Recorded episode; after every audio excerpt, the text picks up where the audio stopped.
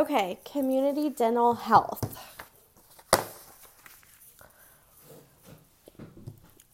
First, we'll talk about preventative services. You have primary, secondary, and tertiary. Primary is preventative therapies that prevent, arrest, or reverse the disease process. Removing plaque, no sugar diets, and fluoride treatments are examples of primary preventive services. Secondary is treating or controlling a disease after it occurs. So the patient already has periodontitis. So this is like periodontal maintenance. And then tertiary, this is replacing lost tissues in order to rehabilitate, rehabilitate oral structures. This is like putting in implants and bridges. Um, measuring oral disease. Measuring with an indices.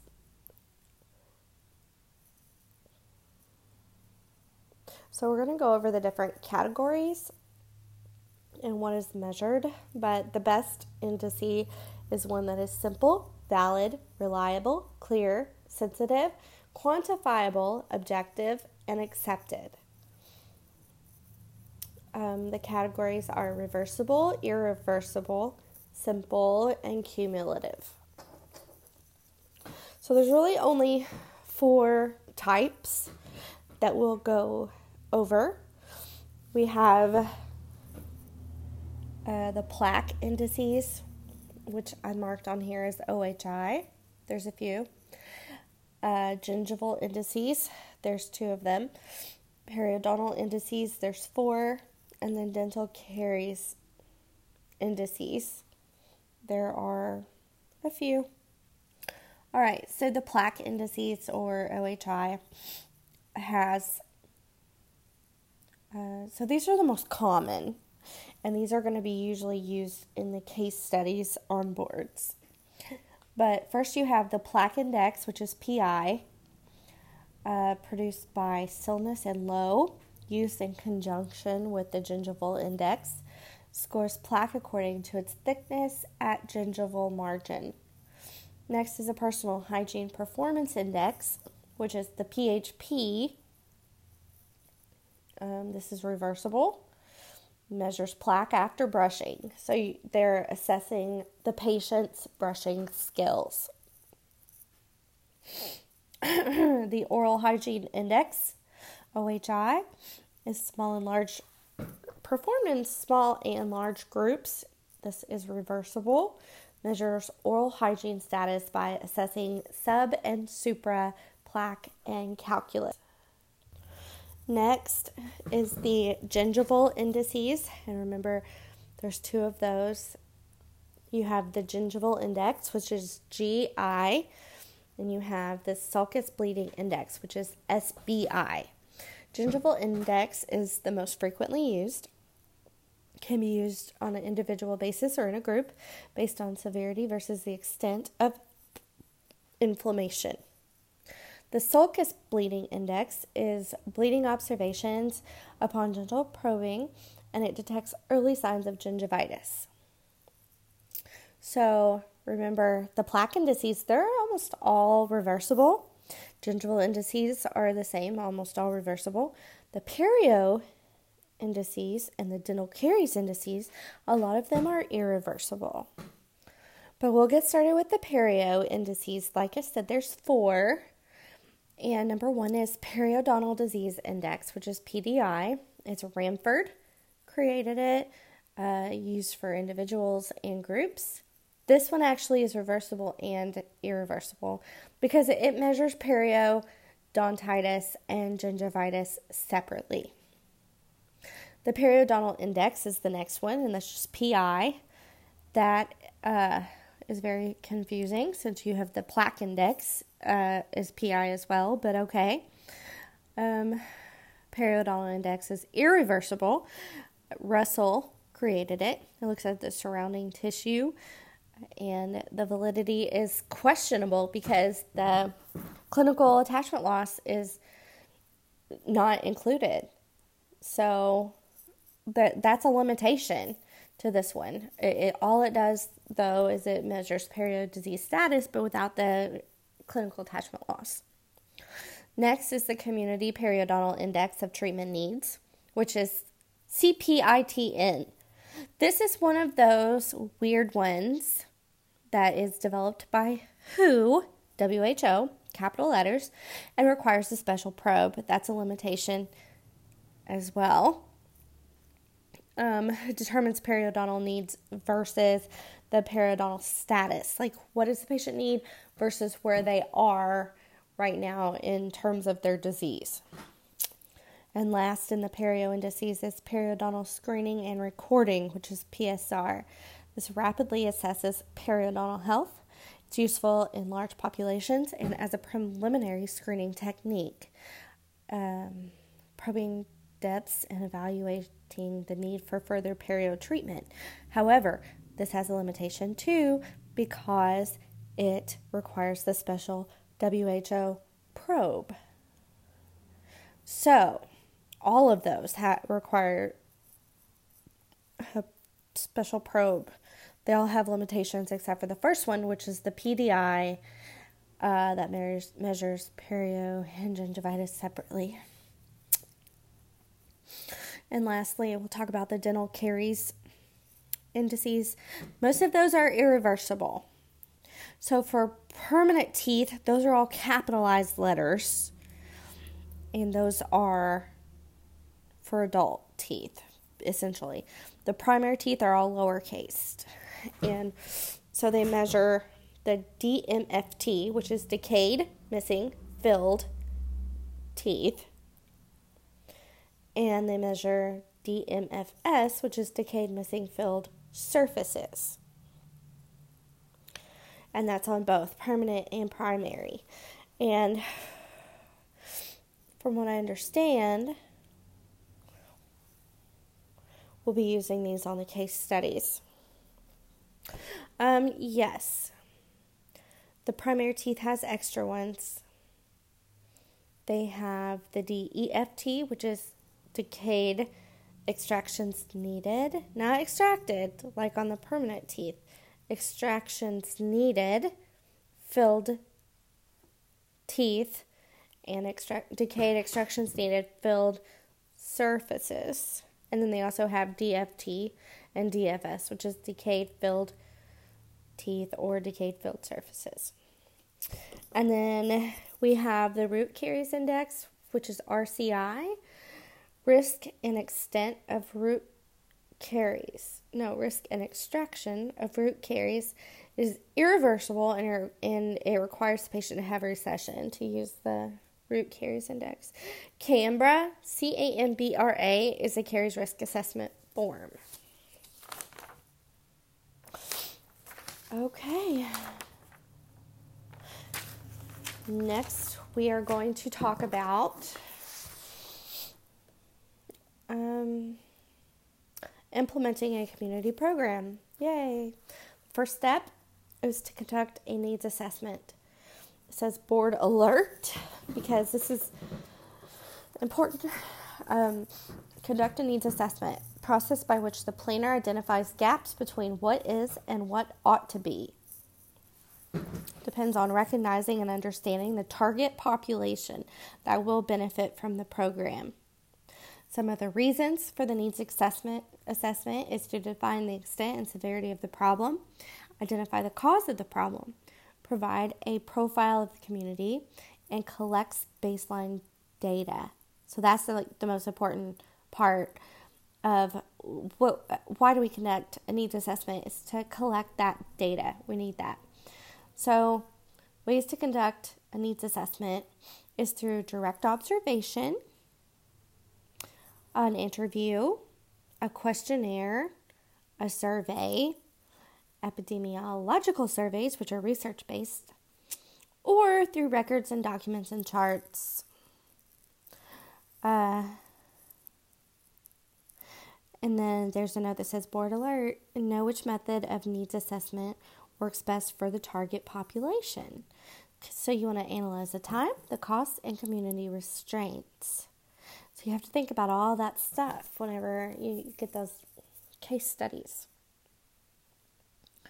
Um, needs assessment considerations.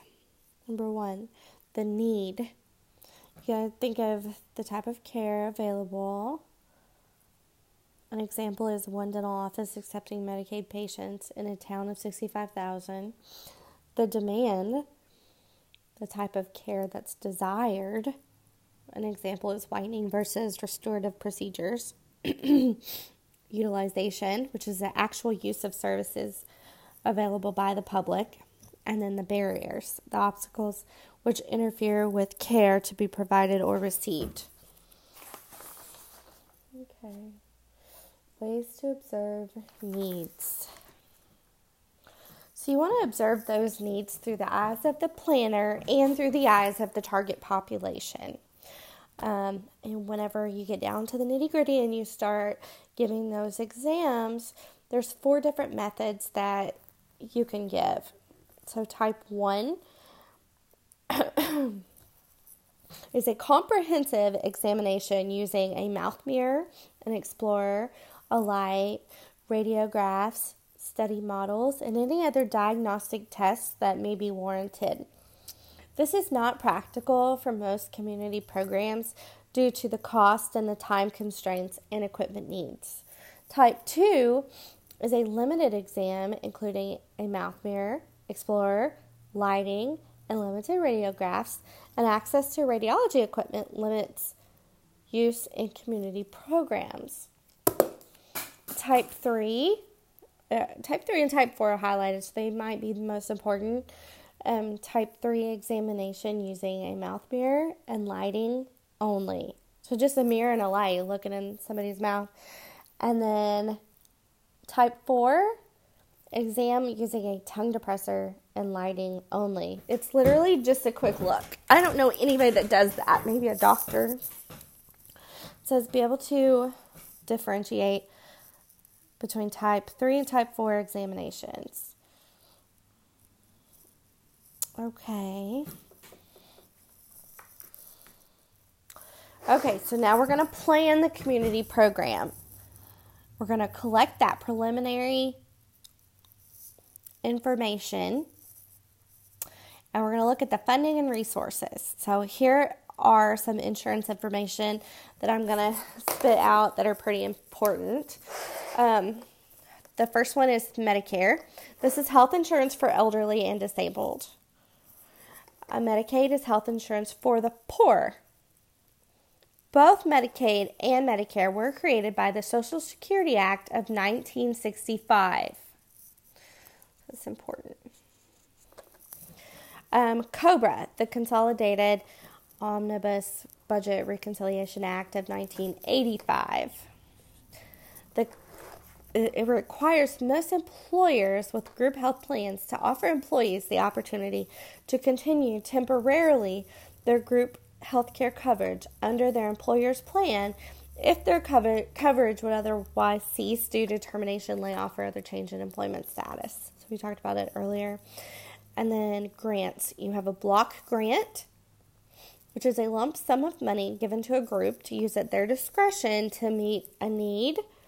Or you have a line item grant, which uh, is a lump sum of money given to a group, blah, blah, blah. But they specify where the money is supposed to go, down to the penny. It doesn't go to whatever they, the people need. It's specifically for this, and the other.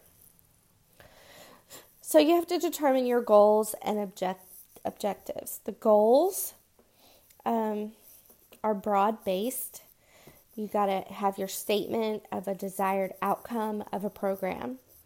And your objectives are specific statements describing the steps that must be taken to achieve the overall goal. So, your goal is your end game, that's what you want to happen to your outcome, and your objectives are your steps to get there. It must be measurable because that's how you're going to determine if you're making the progress or not. So, um,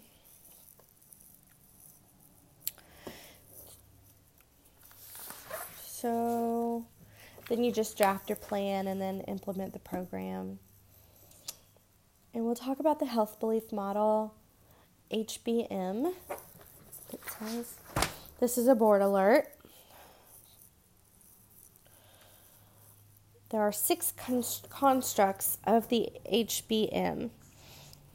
So it starts with perceived susceptibility. This is it refers to a person's subjective perception of the risk of acquiring an illness or disease. And there's a wide variation on a person's feelings of personal vulnerability to an illness or disease. So that's just what that person thinks. Then we have perceived severity.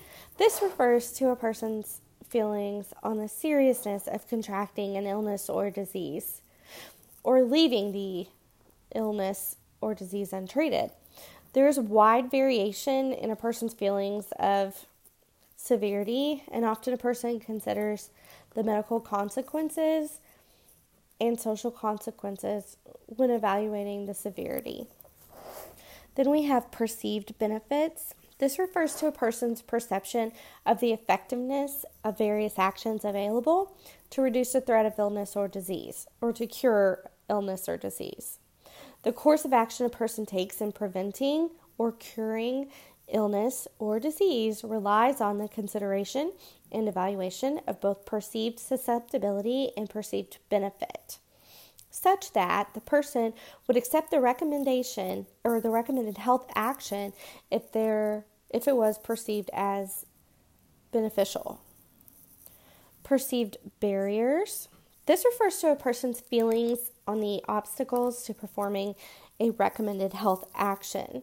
There's wide variation in a person's feelings of barriers or impediments, which lead to cost benefit analysis. The person's going to weigh the effectiveness of the actions against the perceptions that it may be expensive, dangerous, unpleasant, time consuming, or inconvenient. Next is a cue to action. This is the stimulus needed to trigger the decision making process to accept a recommended health action. These cues can be internal, such as chest pains or wheezing, or external, uh, such as advice from others, uh, an illness of a family member, uh, news, newspaper article, something like that. Um, and then self efficacy. This is referring to the level of a person's confidence in his or her ability to successfully perform a behavior. This construct was added to the model most recently in the mid 1980s. Self efficacy is a construct in many behavioral theories as it directly relates to whether a person performs the desired behavior. There are some limitations. Um, because it doesn't really account for a person's attitudes or beliefs or uh, certain behaviors that are habitual or environmental or economic factors that may pro- prohibit or promote the recommended plan. So it's much more descriptive than explanatory and does not suggest a strategy for changing health related actions. Um, the most effective use of the model should be integrated with other teaching models. Hmm.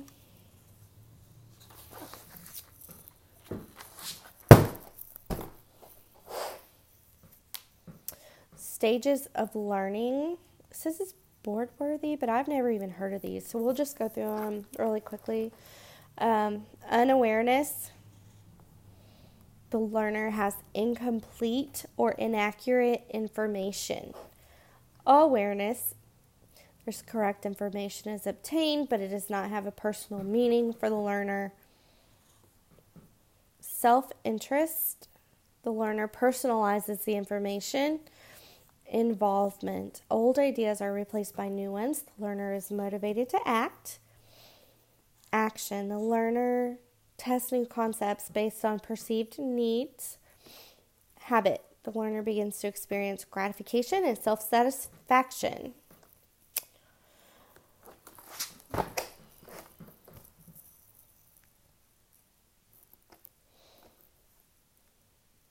Okay. Evaluation must be continuous from the beginning of the program. So remember that. Evaluation continuous from the very beginning of the program. And you have to answer the question were your object, objectives met? Uh, types of evaluations.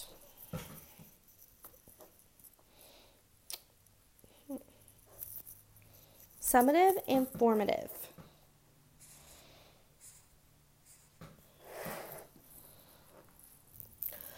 Summative is the outcome of an evaluation that measures the impact of the program. Um, an example is comprehensive final examination. So that's summative. Formative is conducted during the program, making sure the audience is engaged. If it is apparent that the audience is not responding to the teaching activity, a formative evaluation allows the teacher to make the necessary adjustments. Um, so here's another helpful hint is know how dental procedures compare to community dental health procedures.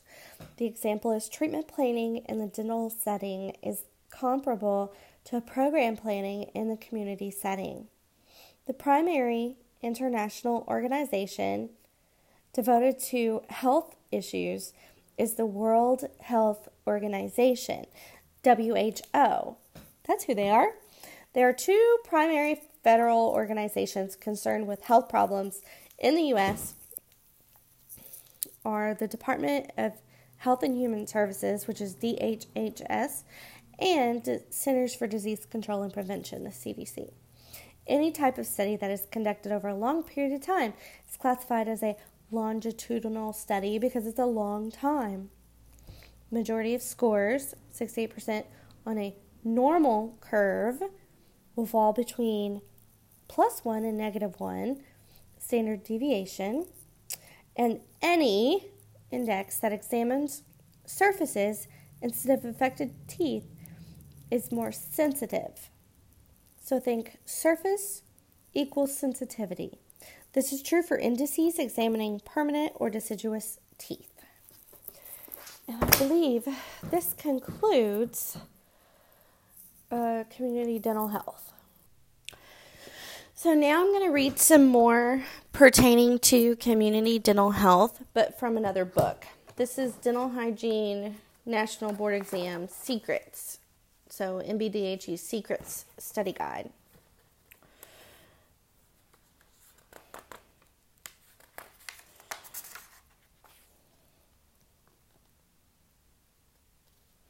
So, and this is kind of like where we ended with the other guide, but the governmental levels, the four governmental levels of dental public health is international, is the World Health Organization, the WHO, and they work to support programs in underdeveloped nations to improve or maintain health with minimal equipment. WHO establishes guidelines for primary health care and tracks efficacy of programs internationally. Federal is like the Department of Health and Human Services, so DHHS. They fund research and act as an oral and act on oral health problems of national significance. The state, each state provides consultant services to local departments and administers programs in rural areas not covered by city services. The state governments fund some prevention programs from their maternal and child health services funds. And then you have local. The local governments provide direct services at county and civil city level and initiate dental health legislation such as fluoridation. So the local governments initiate fluoridation in public water. Um, the city and county governments work to provide services to communities within the shrinking availability of federal funds. The need and demand is the next part, and I feel like this is important because it kind of explains things in more of a summary uh, than what we talked about earlier. That was a little choppy. So, need and demand. The need for dental services is a specific oral health problem recognized in the community. The normative need is the professionally perceived need regarding the amount of dental services required by the community to become orally healthy. And that's the normative need. The perceived need is the need for dental services that the public believes are necessary for the community to be orally healthy. It refers to the need recognized by the individual in the community. Demand occurs when individuals in the community actively seek dental services after learning of the conditions that the dental professional perceives as need. Use of service indicates the proportion of the community who seek professional dental treatment within a specific period of time. So, some of the factors that affect service use we'll go over. The individual who uses dental services most regularly in the United States is a white, college age, college educated, sorry, woman with a higher than average income who lives in a suburban area, has dental insurance, and possesses the characteristics of good general and oral health. Age is one factor that affects the use of dental treatment. As the general population ages, use of dental services by the elderly will increase. Dental services are used least by preschoolers and most by teenagers. More females use dental services than males. That's because we're smarter. Socioeconomic status affects the use of dental services. People near or below poverty level without dental insurance use dental services the least amount.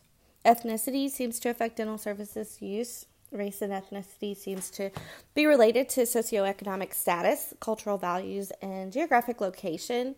So, differentiating which affects dental services use most is rather difficult. The ideal public dental health program should be designed to correct a widespread, widespread condition that can or does cause morbidity, which is a relative incidence of disease, or mortality, which is the loss of teeth.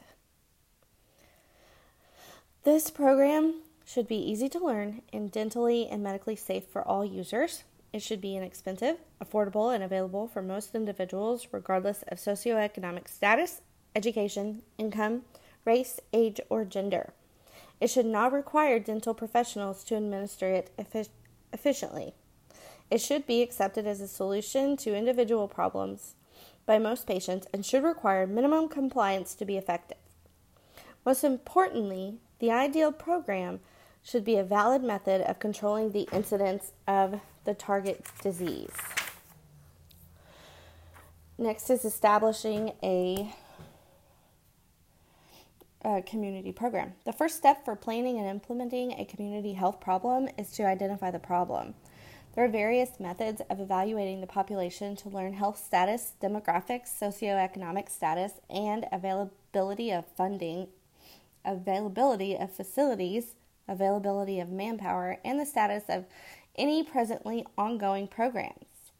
After data has been collected for needs assessment and availability of resources, the needs must be prioritized according to the primary health problems and the target group with the greatest need. Setting broad goals and narrowing those goals to specific objectives are the next necessary step. Frequently, planners devise more than one method for meeting the needs of the population. Following the strategies for implementation and conducting the project are next. Evaluation of the efficacy of the program during the project and after it has been fully implemented provides information needed to decide to continue the project. Um, dental health programs for the community seem to bridge the gap between individuals who qualify for state and federal assistance and those who have dental insurance.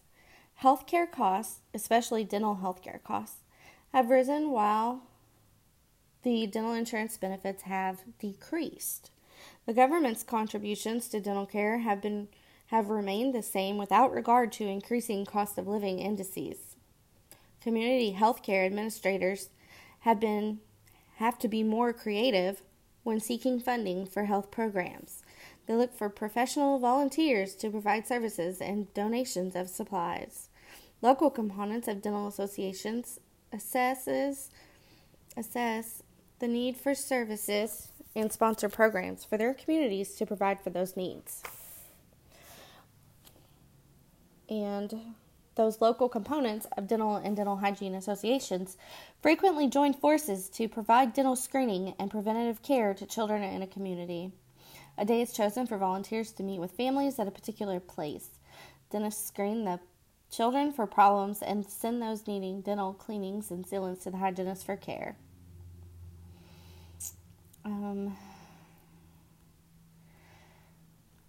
capitation plans a capitation plan is a contract between the providing dentist and the insurance companies. The dentist agrees to treat all the patients assigned to him or her by that company for a specific payment based on the number of patients assigned. The dentist receives that same payment each month, regardless of the number of assigned patients that are treated that month. There is understanding by the dentist and the insurance company that some patients will need a significant amount of care, while others assigned to him or her will require no care that month. The patients receive all the benefits detailed by the company and pay a small amount, called a copay, established by schedule in the contract. Dental service corporations originated in 1954 when a trade union joined a district dental society to provide services to children less than 14 years of age. Since that time, other non for profit corporations have been formed to negotiate and provide dental care contracts. The corporations are governed by the insurance laws of the state in which they are incorporated. The dental the private dental practices sign contracts to provide care at group practice rates according to an established fee structure. A committee of non participating dentists conducts post treatment evaluations to ensure acceptable quality. Indemnity plans are commercial insurance plans that operate for profit. The fees are based on fees most often charged in the area. Direct reimbursement plans require the patient to pay the dentist for care and submit a record of treatment to his or her employer who reimburses the patient. These plans were designed at the community level and have grown to state or nationwide acceptance.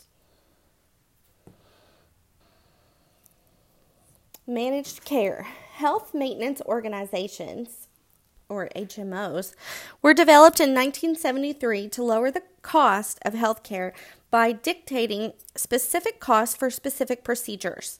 They have reduced health care costs by increasing ambulatory care procedures. Dental maintenance organizations usually charge a separate premium for coverage. There seems to be no difference between DMO, which is a dental maintenance organization, and prepaid group fee schedules. Preferred provider organizations, PPOs, offer a contract between the provider and the organization for a predetermined fee schedule. PPO groups allow the patient to choose from a list of preferred providers who charge a lower than average fee for procedures. Um, managed care organizations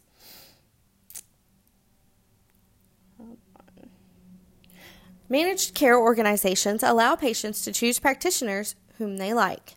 Public financing by federal, state, and tribal governments provide health and dental care for groups such as the military, Native Americans, and penitentiary inmates. Federal government programs. The Maternal and Child Health Services provide health and dental care for infants and children through WIC and Head Start programs. Medicaid, since 1965, is a joint federal and state program that provides oral health care for individuals less than 21 years of age. Medicare provides insurance protection for disabled individuals or those 65 years of age and older. But this program excludes dental care. Medicare will pay for oral maxillofacial problems that relate to a medical condition. The National Health Services Corps deploys commissioned officers and civil service employees to areas that are underserved by healthcare workers. State health agencies provide preventative and emergency dental care to children less than 18 years of age. They provide limited restorative care. Limiting managed care organizations. The simple answer is that managed care organizations of all kinds pay less for any procedure than private insurance or patients who pay cash. The fee schedules are set to reimburse the practice for costs of supplies and overhead with very little compensation for the dentist or hygienist's skills and time. Some dental practices try to see more patients per day to offset the lower fees. Other practices add more patients to the assignment list and hope that very few of them require major work. Some practices limit the number of managed care patients that are seen each day and schedule major work for private insurance patients to balance the income.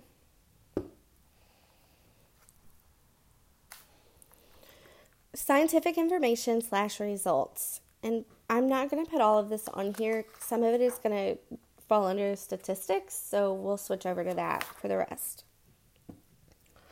Um, considering scientific information. Since the community is the patient and the dental health provider cannot properly care for his or her patient without knowing what the patient needs, the hygienist must collect and analyze information about the patient. The information about the patient must be collected in a manner that can be duplicated. Following scientific collection protocol is the only way that information about a large group can be verified and validated. When he or she analyzes the information collected,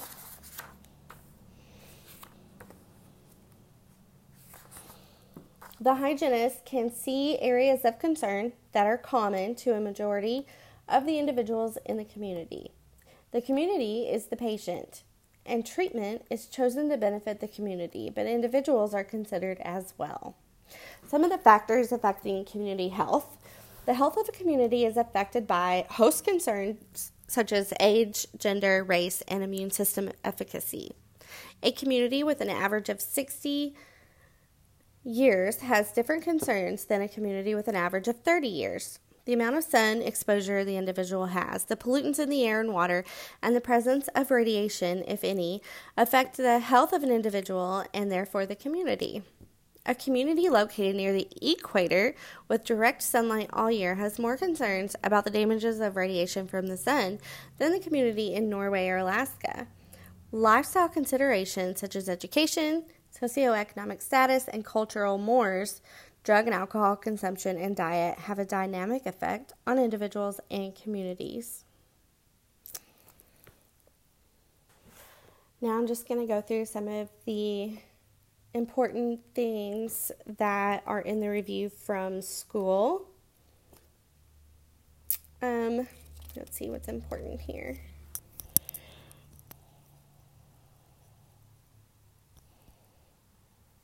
Private practice versus public health. So in private private practice, an examination is the same as a survey or a needs assessment private practice, a diagnosis is the same as analysis in public health. In private practice, treatment planning is the same as program planning in public health. Treatment in private is the same as operation, pro- program operation in public. Payment in private is the same as program funding in public. And evaluation in private is the same as evaluation in public. Some of the things that we have already gone over, but they're really important, is the um, categories of prevention. You have primary, secondary, and tertiary. Primary prevention forestall the onset of disease to reverse the progress of disease or to arrest the disease process before secondary treatment is even necessary. So, primary prevention is the very first step. It's like um, getting your teeth cleaned and uh, learning about fluoride and learning about home care. Secondary prevention is routine treatment methods to terminate a disease process and or to restore tissues to as near normal as possible. So secondary you already have a disease and you're coming in routinely for maintenance. Tertiary is efforts to replace lost tissues and to rehabilitate patients to as near normal as possible after the failure of secondary prevention. So, secondary prevention didn't work, your patient has uh, missing teeth. Tertiary would be giving that patient implants or um, a bridge or a partial or something like that. What is the difference between health education and health promotion? Health education is the teaching of health behaviors that bring an individual to a state of health awareness. Health promotion is informing and motivating people to adopt health behaviors, and this goes beyond just education. Now, we're just going to talk briefly about the learning theory called the health belief model. Um, I, there's like five learning theories, but I feel like this one is the only one that's if it's on, if any of them are going to be on boards, it'll be this one. So, the health belief model, popular among health companies, useful in predicting the likelihood of individuals' compliance with preventative health behaviors. This is the intrapersonal model. So, this is within the individual, the person's values and beliefs. Um, their behavior is directed by perceptions and beliefs of susceptibility, severity, benefits, benefits versus barriers, and cost versus benefits is the same thing. So you have the person's perceived susceptibility, severity, benefits, and barriers. Perceived susceptibility is one's opinion of chances of getting a condition. So it's like talking to a patient who's uh, young and having unprotected sex, and they say, I'm safe, I only have clean partners. Perceived severity is one's opinion of how serious a condition is. So it's like them saying, having an STD might really affect me. So it's how the patient perceives how serious the condition is. Perceived benefits is one's opinion of how effective the action will be to reduce risk or severity. So it's like define action to take, explain positive effects to be expected. And then the last one is perceived barriers. This is one's opinion of the financial or psychological cost of the advised action.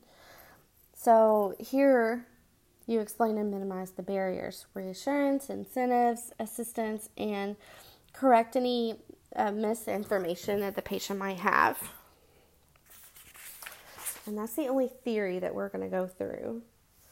But we'll talk about the financing part um, party system to dental service.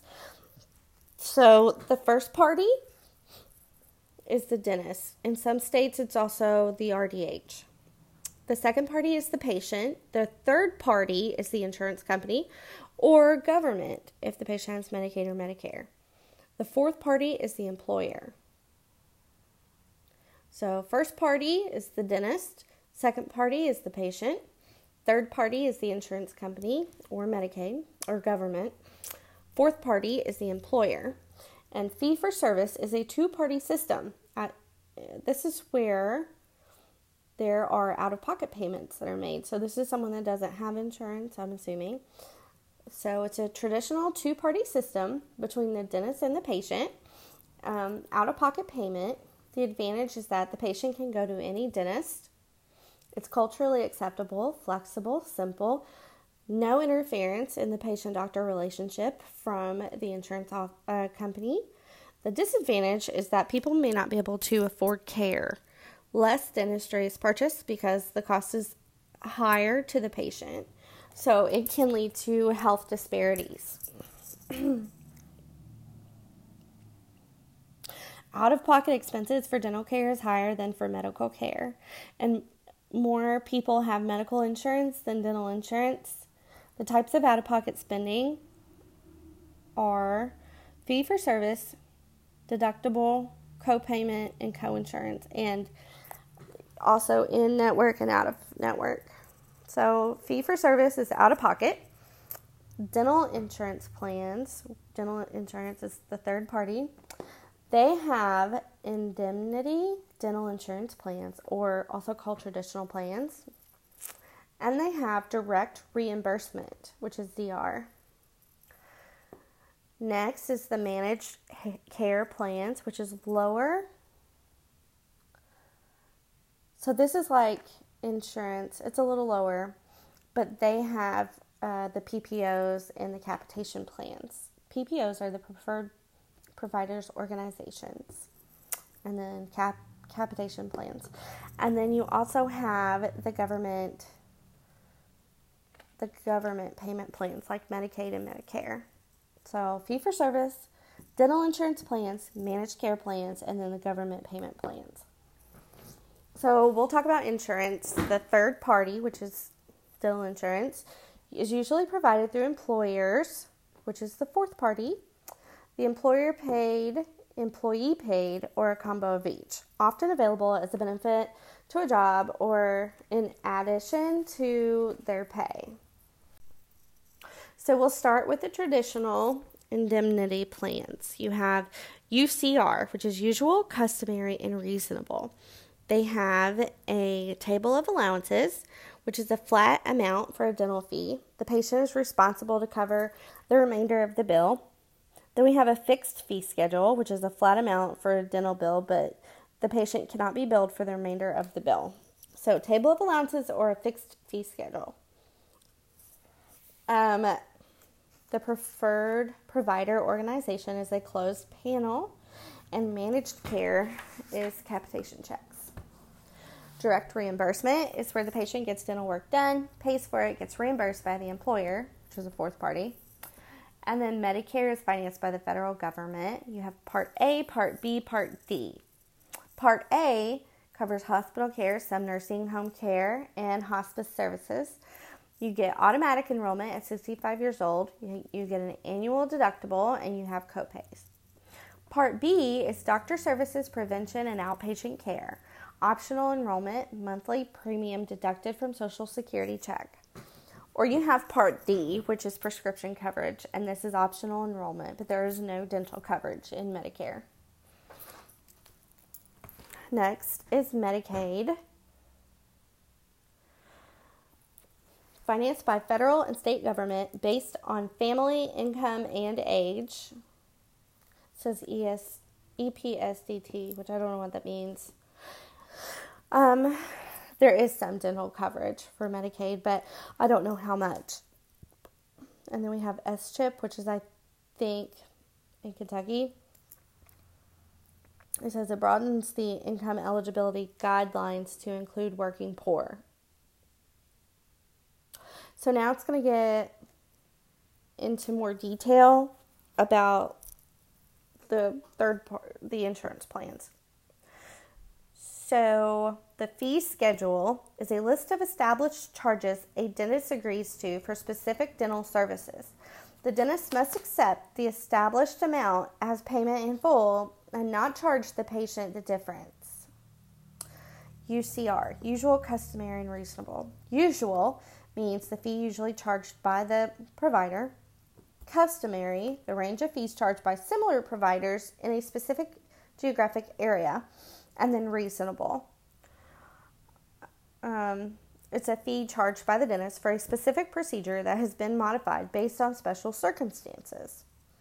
So, this fee is different than usual or customary fee the insurance company pays UCR or agreed upon percentage if fee does not surpass what was filed.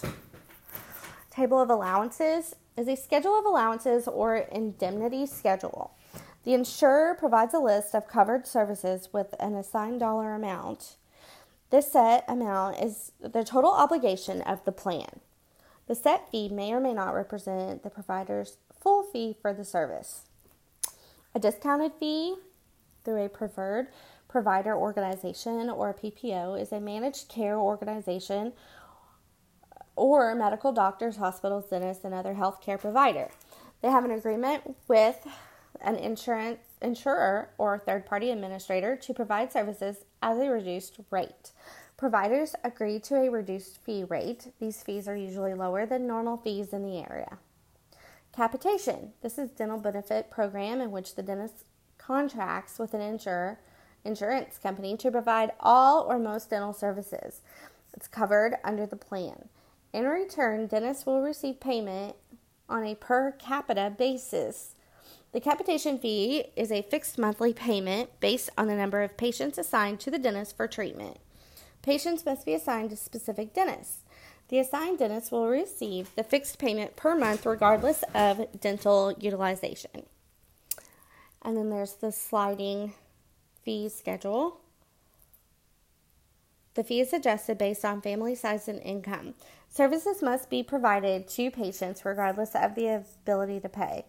May be subsidized by grant funding, most often found in community health centers and federally qualified health centers. And next, it gets into the two dental insurance plans. You have the indemnity and the direct. Indem- indemnity Dental insurance plan is also known as the traditional. I feel like I'm being very repetitive, but it's better so that we can memorize it. Um, traditional is a type of fee for service. The contract is between the patient and the insurer, and it's an open panel, so you they have a freedom of choice. The members or patients pay in full, then submit a claim. Pays the patient for the financial loss for receiving dental care. If actuarial projection for premium is too low, the insurance company loses. If correct, they make money.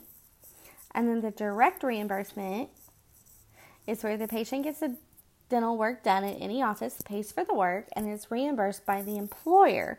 So, for direct reimbursement, the contract is between the employer and the employee.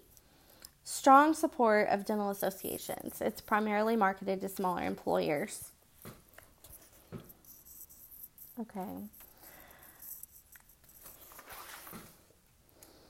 the managed care plans, you have the preferred provider organization or PPOs. They have discounted fees, the dentist contract with insurer to provide dental services at a reduced cost in exchange for increased patient base. Reimbursement uh, they do the table of allowances and sign contracts accepting the fees full payment and cannot charge the patient the difference um, after that. And then the capitation plans is the DMOs, the Dental Maintenance Organization, which is, oh, and health maintenance organizations and managed care plans. So the capitation plans is the DMOs, the HMOs, and the MCPs. Contractual arrangement between the dentist and the plan. Reimbursement is through capitation, which is the money a monthly amount per person enrolled at the office. So they receive a cap check and it's not dependent on utilization. Okay. Dental public programs. Publicly financed programs. The government is the third party instead of insurance. And okay, let's see. 1935, the Social Security Act to provide income maintenance for elderly was not for financing health care. The payments actually went to the recipient. So this is like their social security check that they receive every month to actually pay their bills. In 1965, the Social Security Amendment gave us Medicare, which is health care for all persons age 65 and older, regardless of their income. People under 65 with very specific disabilities, and Medicaid for indigent and medically indigent people. 1997, the Social Security amendments gave a state children's insurance, health insurance program to expand coverage to more low income children and Medicare. So the 1997 Social Security amendments had three components Part A, Part B, and Part D. I don't think I'll get into those. Uh, Medicare, dental care is specifically excluded except for dental services needed by hospitalized patients for jaw fractures, preparation of oral and pharyngeal cancer patients for radiation slash extractions, oral exam prior to renal transplant surgery or heart valve replacement, and no coverage for routine dentistry or dentures. Medicaid is a joint federal and state funding amount paid based on per capita income of state. Eligibility standards vary state to state and it's based on the family income level and age.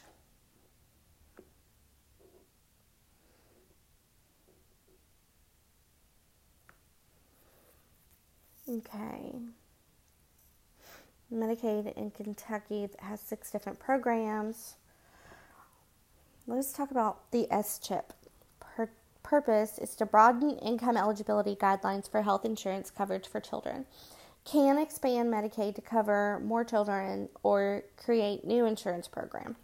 Targets children to age 19, the working poor. Head Start is a federally funded program started in 1965 to provide health and social services to underprivileged preschool children to better prepare them for school. Targets low income children ages 3 to 5. And then studying dental diseases, epidemiological research, the student of disease and health and different social phenomena as they occur naturally in society. So the study of diseases, not the student of. So you have a few different ones. We have cross sectional, case control, and cohort.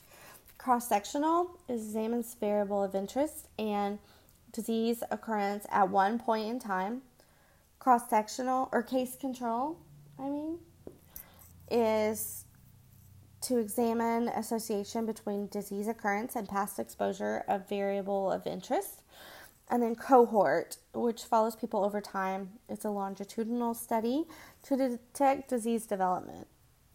A couple of terms here we have incidence and prevalence. Incidence is how quickly a disease is spreading. Data is collected in two points in time.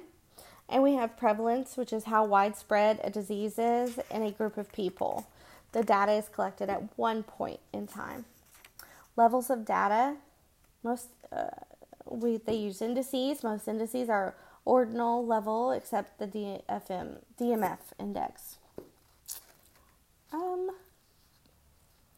characteristics of a good index: clear, simple, objective, valid, reliable, quantifiable, sensitive, acceptable, and they're usually uh, reversible or irreversible.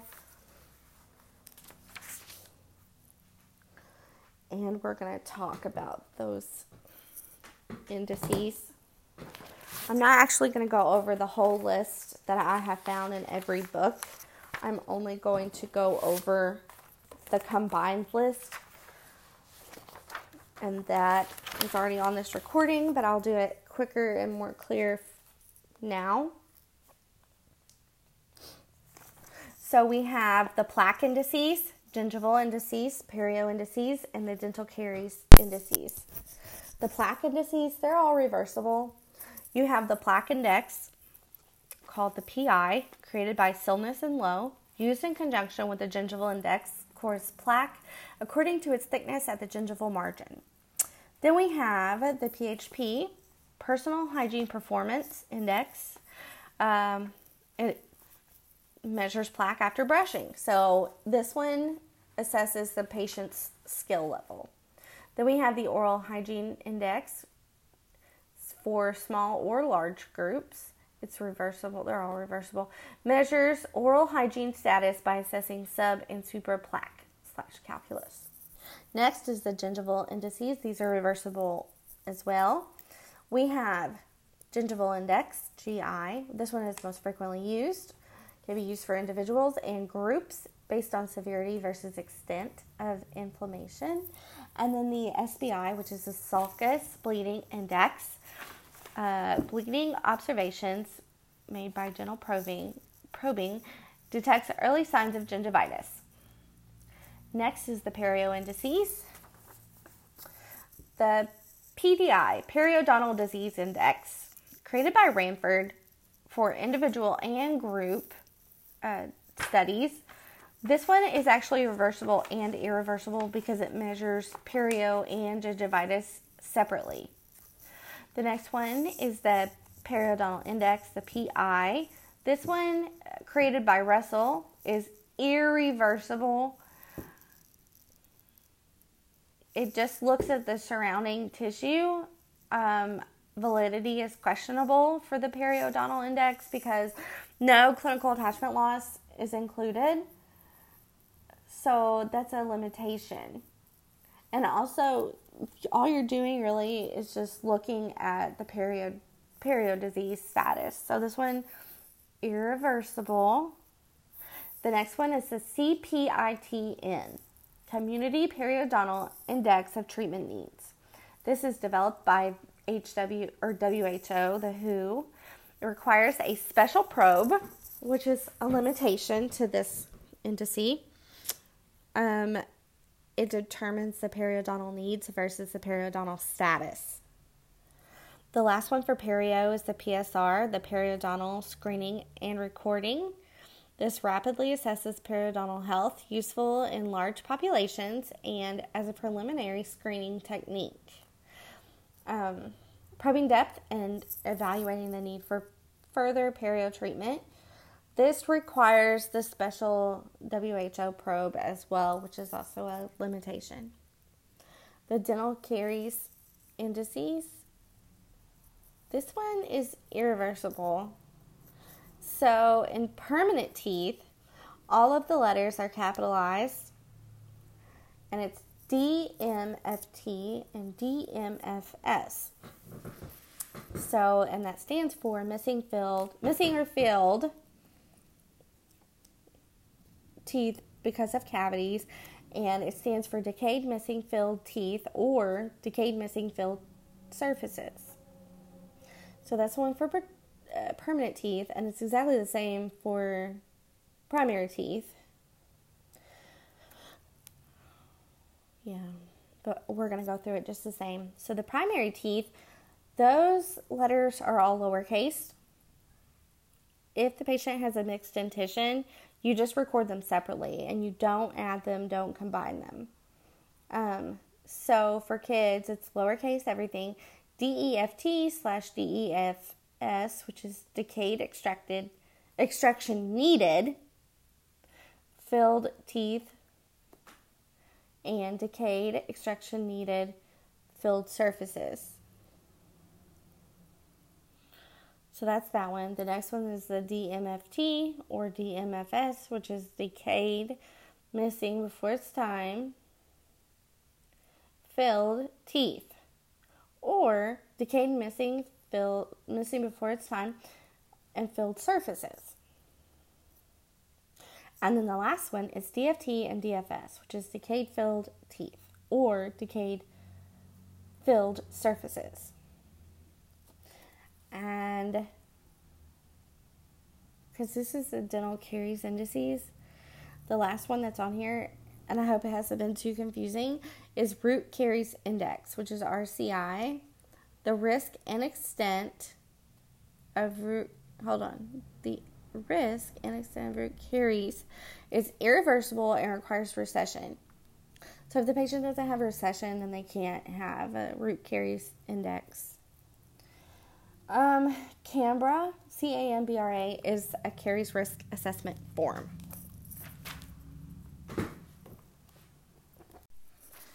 Okay, and here's some more definitions. Uh, acute is a short and quick disease. A chronic disease is a long and drawn out over a lifetime. Um, epidem- ep- epidemic is an unexpectedly large case of a disease within a time frame. An endemic is an expected regularly recurring disease at a low level, such as spring allergies or hay fever. A pandemic is a larger case and it's widespread. Mortality defines death rates, morbidity are disease states who are unhealthy, and natality is children and their birth rates. There's two types of epidemiological research, which is more into statistics, but we can talk about it briefly. So there's two types, descriptive and analytical. Descriptive is more like case studies.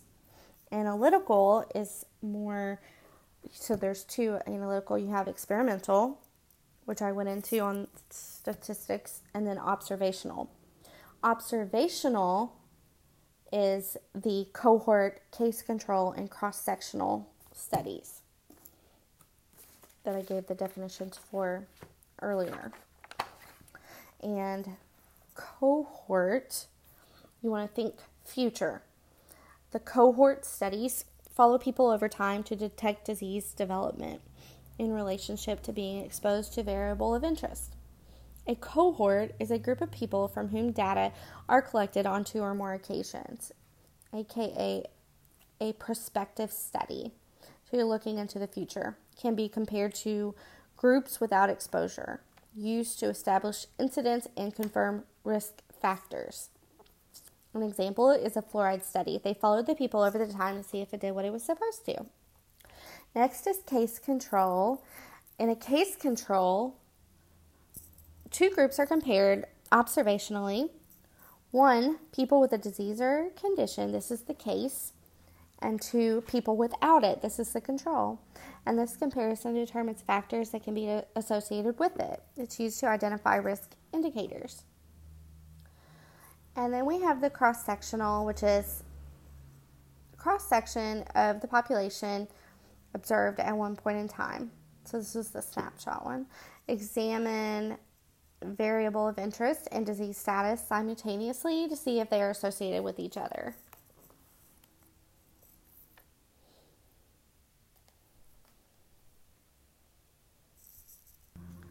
Now we're going to talk about utilization of dental services. We have we've gone through this already too, but these terms need is professionally defined as the type or amount of care needed and available for optimal health. Perceived need is the type or amount of care patients feel they need. Potential demand, which is the want, this is the desire to receive dental care to address the need and then utilization, the demand. Uh, this is the population or the percent of people actually seeking services. So it's a percent of population visiting the dentist within one year, and the average number of visits per person per year. So the next thing in here is fluoride, but I'm going to do that on a separate recording. And we will talk about program planning in community dental health. So, like I said, I'm being very repetitive because I'm going through several different books, but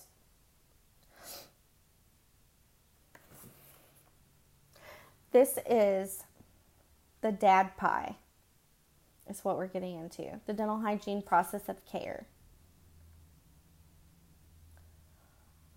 So, that is document, assess, diagnose, plan, implement, and evaluate.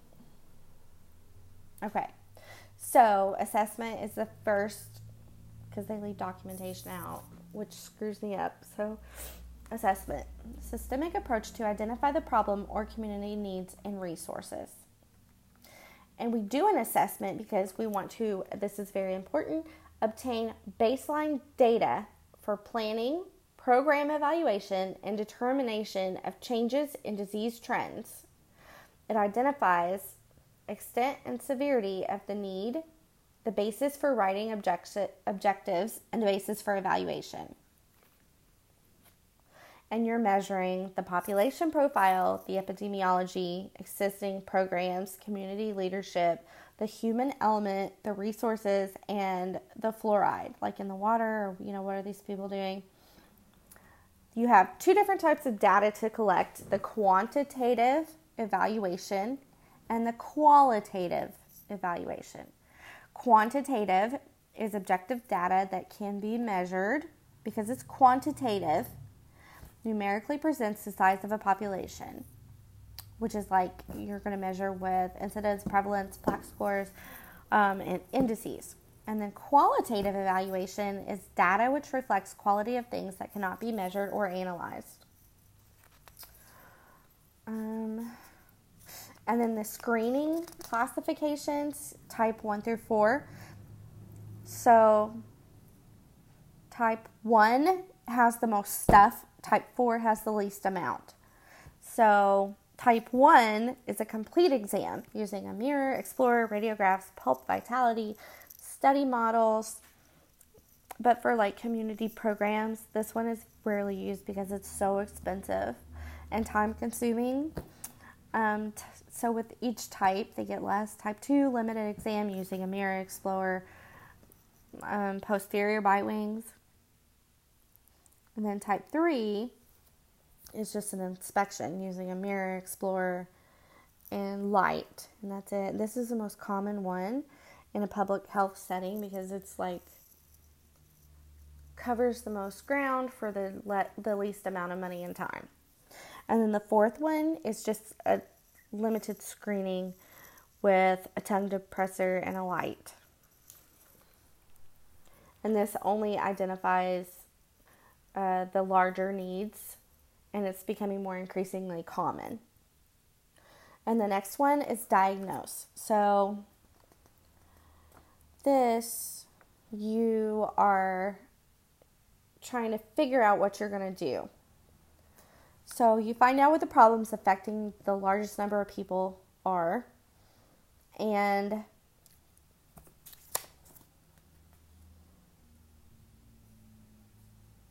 yeah, so it's just deciding what what do you need to address, what's going to help the community more. And then the five components of that is what the extent that you're going to do, who, where, and when. And yeah, so you're just going to, you're diagnosed. So you made a blueprint, you have a goal, which is the broad statement of what program you'll accomplish. And then next is planning. So you're going to identify the methods to work towards your goals. So now you're actually preparing the blueprint, you're preparing the plans, you're going over the constraints and the alternatives. Then is implementation, and this is when you begin operating your program. And then last is evaluation, and each each objective must be measured and evaluated. So it's to measure the progress towards meeting your objectives. And you have to gather the data to make sure that you're doing what you're supposed to be. The you know, the quantitative data, which is the pre-test, post-test exams and dental indices, and then the qualitative, which are like surveys, interviews, and personal statements. The types of evaluations you have formative and summative. Formative is internal, examines the program activities as they take place is program operating smoothly or changes needed? And then summative evaluates the success of the program after it has occurred and where the objectives will be accomplished. So, and the evaluation mechanisms need to be valid and reliable. And that is it for community dental health. And the next one will be on fluoride.